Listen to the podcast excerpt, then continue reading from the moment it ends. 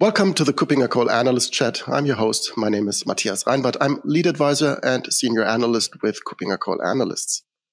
My guest today is for the first time Alejandro Leal. He is a research analyst working with KuppingerCole analysts out of Stuttgart, Germany. Hi, Alejandro. Good to see you. Hi, Matthias. Good to see you. Thank you for having me. Great to have you. And we want to talk about a topic that is often a bit uh, not, not not that much in the in the in the public view. Uh, we we want to talk about the use um, of um, digital services in public administration. But first of all, when we look at public administration, public um, services that are provided by governments, um, how has that changed in the recent times? What is digitalization something that has already been a topic there? And what are the types of services that governments need to provide for, for their citizens? Yes, you're absolutely right. Uh, the topic of digital transformation has changed over the years. Uh, before getting into the topic, I think it would be helpful if we first uh, take a look at the field of public administration and its developments. Uh, if we take a look at the traditional model of government, a public entity receives resources through a budgetary allocation and then uses these resources to provide services to stakeholders in this case, citizens. Uh, the people at the receiving end are largely passive and do not actively shape the design and the delivery of the service provided. They might, however, rate the service provided by filling up a survey or by rejecting or supporting the incumbent government. Today, uh, the public sector is facing a huge innovation challenge. Uh, trust in governments in many countries is at an all-time low. Resources allocated to the public sector are limited, and existing regulations in the government discourage a culture of change and innovation. So we need to also take into consideration that these public entities are also expected to play a large role in driving economic growth. To sum up, people in the government must aim to do more with less. And when it comes to public administration, the field has gone through several waves of changes in both theory and practice over the past 30 to 40 years. For example, in the 1980s, we see the rise of something called new public management. And this basically constitutes the transfer of business and market principles and management techniques from the private sector into the public sector. However, the problem of new public management is that um, it tends to mistake the most basic requirements of a state, particularly a democracy, such as paying attention to regularity, transparency, accountability, and due process, instead of focusing only on low costs and efficiency. As a result, new public management started to lose influence at the turn of the century and now we see the rise of something called the Neo Weberian state. At least within academic circles, this is the most um, recent development, let's say. Uh, the Neo Weberian state originates from the writings of the German sociologist Max Weber. And this paradigm involves changing the administrative structures uh, from an inward oriented one focus on compliance with internal rules into meeting citizens' expectations and requirements. And this is where digital transformation comes in. Uh, in essence, digital transformation is commonly regarded as an implementation or a process uh, that organizations go through to make better use of technologies in response to employees, uh, customers, or citizens' expectations. And some of the principles of digital transformation include uh, data driven or data informed making mechanisms, openness and transparency, interoperability, uh, openness, and user centrality, and of course, privacy and security. Those are probably the main concerns of citizens. Uh, so, if you ask me why is digital transformation important in the public sector, as you know, Matthias, after two years of a pandemic, users are more accustomed than ever to extremely user friendly digital processes. And at the same time, in parallel, the highest level of security and privacy must be ensured for personal data. Uh, the, the task in the public sector is clear to overhaul existing structures, modes of operations, and processes, and focus even more on citizens. Digital transformation is an imperative, but the question is how to make digital transformation happen within the government. That's often less clear.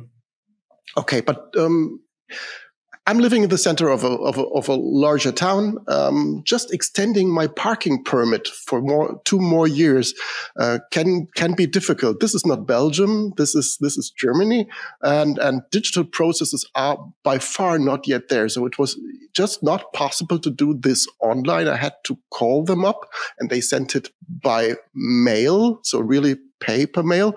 Um, to to at least it was possible remotely, so I did not have to go there to extend the existing parking permit to have my car here in the street. Um, but that could have been much much better. You've mentioned these waves of change. Um, where are we now when it comes to this, this digital transformation across this different these different countries that you that you're looking at that you're talking about? Where are we? Well, of course, uh, many countries have different issues when it comes to providing public services. I think it depends on the context and the culture of the country. Uh, if we take a look at the case of Estonia and its digital transformation journey, I think we can learn some valuable lessons and perhaps we can also see how these lessons can be applied in other countries in Europe or across the world. Uh, just to briefly give a background on Estonia, it's it's a country in Northern Europe located in the Baltic region with a population of 1.3 million. And you know, Estonia has a very very small population, and that can also facilitate the delivery of digital public services in comparison to a country like Germany that has 90 million people or, or approximately. So that can also make a difference when it comes to delivering public services. In the case of Estonia is very interesting because the journey of digital transformation was a part of a broader political consensus at the time that also included the agreement to join the European Union and NATO. So in the year 2000, Estonia made a commitment to digitally transform the Estonian society by introducing two main pillars. One is the X-Road platform and the digital ID. I will get deeper into those two uh, briefly. Um, but first, something that happened in the year 2000 was that Estonia made sure to provide a computer in every classroom by the end of the year. And it also introduced the internet access to be a fundamental human right in their constitution in the year 2001. So if we see Estonia's digital transformation, basically it consists of a digital citizen who can access public and private services through a digital uh, through a digital platform uh, that ensures the interoperability uh, of decentralized information systems. Basically, Estonia had a very interesting story because a few years later, to be precise, in the year 2007, Estonia was perhaps the first country to be to experience a cyber attack by a state. Following the relocation of a controversial Soviet era statue in a park located in central Tallinn, uh, Estonian banks and government agencies experienced distributed denial of service attacks. Uh, and for several days, these were affected, the systems were affected. And the, due to the attacks, the Estonian government the Estonian government, together with NATO, they established the NATO Cyber Defense Center of Excellence, which is basically an institution that aims to train all the NATO members to do cyber defense and to increase reliance and resilience as well. The same year, the Tallinn manual was developed. And this is very interesting because it's a manual that it aims to provide a global norm in cyberspace by applying existing international law into the cyber, cyber realm. So Estonia, after experiencing the first cyber attack by a foreign state, they, together with NATO and European Union members, they decided to come up with a manual to take a look at how international law and cyberspace are related. And just to briefly talk about the two main pillars of Estonia, the X Road and the Digital ID. So the X Road, as I mentioned, it's a platform that ensures the data exchanges of citizens and institutions within the country. It's decentralized and basically citizen, citizens can share personal information with Estonian institutions. But the important thing here, and I think this is very interesting, is that citizens they are notified which institutions access their personal data, and they can either accept or reject such uh, requests. And they can also take a, uh, they can also verify and request these institutions why they need their information. And that leads to trust in institutions, at least within the country of Estonia. Uh, for example, you mentioned uh, driver's license. Let's say you get pulled over in Estonia. You're driving and a police stops you, asks for your driver's license. In Estonia, you don't really need a driver's license. You need to present your digital ID, which is compulsory for all citizens and residents.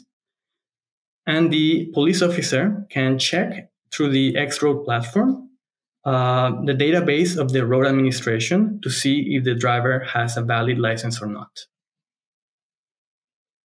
And uh, the other aspect of the Estonian e-government is the digital ID. And the digital ID, as I said, is compulsory. Yes, almost almost 100% of the population has it. Uh, and there are many use cases for this digital ID. For example, users can also, uh, citizens can vote digitally. About 30 to 35% of citizens uh, that vote do it digitally. They can also sign documents with this digital ID. They can access their medical records. They can pay taxes and they can also uh, order prescriptions. So that's that's really interesting. So that that really uh, re, re, um, reminds me of what of one of these important topics that we're currently talking about. This is this this decentralized identity, self-sovereign identity, um, and also verified identities when it comes to presenting a digital identity that I have. That is based on on, uh, for example, a bank ID or a, a state-issued ID. So Estonia was really on the forefront way back then, as you said, in 2007. So could that be also a role model when it comes to creating digital identities for other countries? When it comes comes to talking about self-sovereign identity? Yes, certainly. Uh, we can also learn from some of the limitations of Estonia's, for example, the digital ID, that uh, the data available citizens, it can go as far as the year 2000, 2014. And one of the questions is that since digital transformation happens very quickly, since technologies are driving up very fast changes. Uh, some of the concerns that citizens have in Estonia, for example, is that how can they access the data from years ago? And that's something that, in the case of self sovereign identities, uh, this Estonian case could be helpful because there are many criticisms of self sovereign identities, many limitations, because since it's a very recent emerging technology, there needs to be more research in this field, more research in addressing what citizens are concerned about, what are the privacy issues that they care about. And there are many companies out there, many vendors that are developing these self sovereign identity solutions, uh, but they need to take into consideration the political aspects of it because at least in democratic countries, we tend to forget about history and we tend to assume that the use of these technologies will not have any repercussions. But historically speaking, personal identifications have been used to discriminate minorities or people with disabilities or refugees, for example. And that's something that self-sovereign identity and the vendors that are creating these technologies, they need to take that into consideration. Right. And I think we should uh, really con- uh, continue this discussion, this, this, this conversation with that topic, uh, um, in, in another episode because we're getting to the end of this one. Um, thank you, Alejandro, for laying out the, the changes that, um, digital, digital transformation has imposed on, on the public service, on, uh, on, on, on public administration. And I think moving towards self-sovereign identity and moving towards self-sovereign identity identity um, as a key for empowering citizens to to execute their right for privacy while getting access to public services is worth another episode that we will have very soon uh, to discuss uh, the aspects that you've mentioned so really making sure that it's not discriminating that it's really equal and that is as um, as as privacy conserving as it can be. Um, so thank you alejandro for today's episode, and we will continue this discussion um, for the time being. Of, of, everybody who's interested in learning more about self-sovereign identity, uh, please head over to our website, kuppingercole.com and just type in SSI into our search field. And if you want to get into a discussion around this topic of, of the digitalization of public services, please reach out to us um, to Alejandro uh, or to me just via mail. The mail address can be found on our website. And if you're looking at this at, at, at YouTube, just drop, drop us a comment and we will get back to you and get it to a discussion. We really want to have this discussion with the audience. And uh, if you have any questions for the upcoming episode, just let us know. Thank you very much, Alejandro. And um, yeah, looking forward to talking to you very soon. Thank you, Matthias. Bye bye.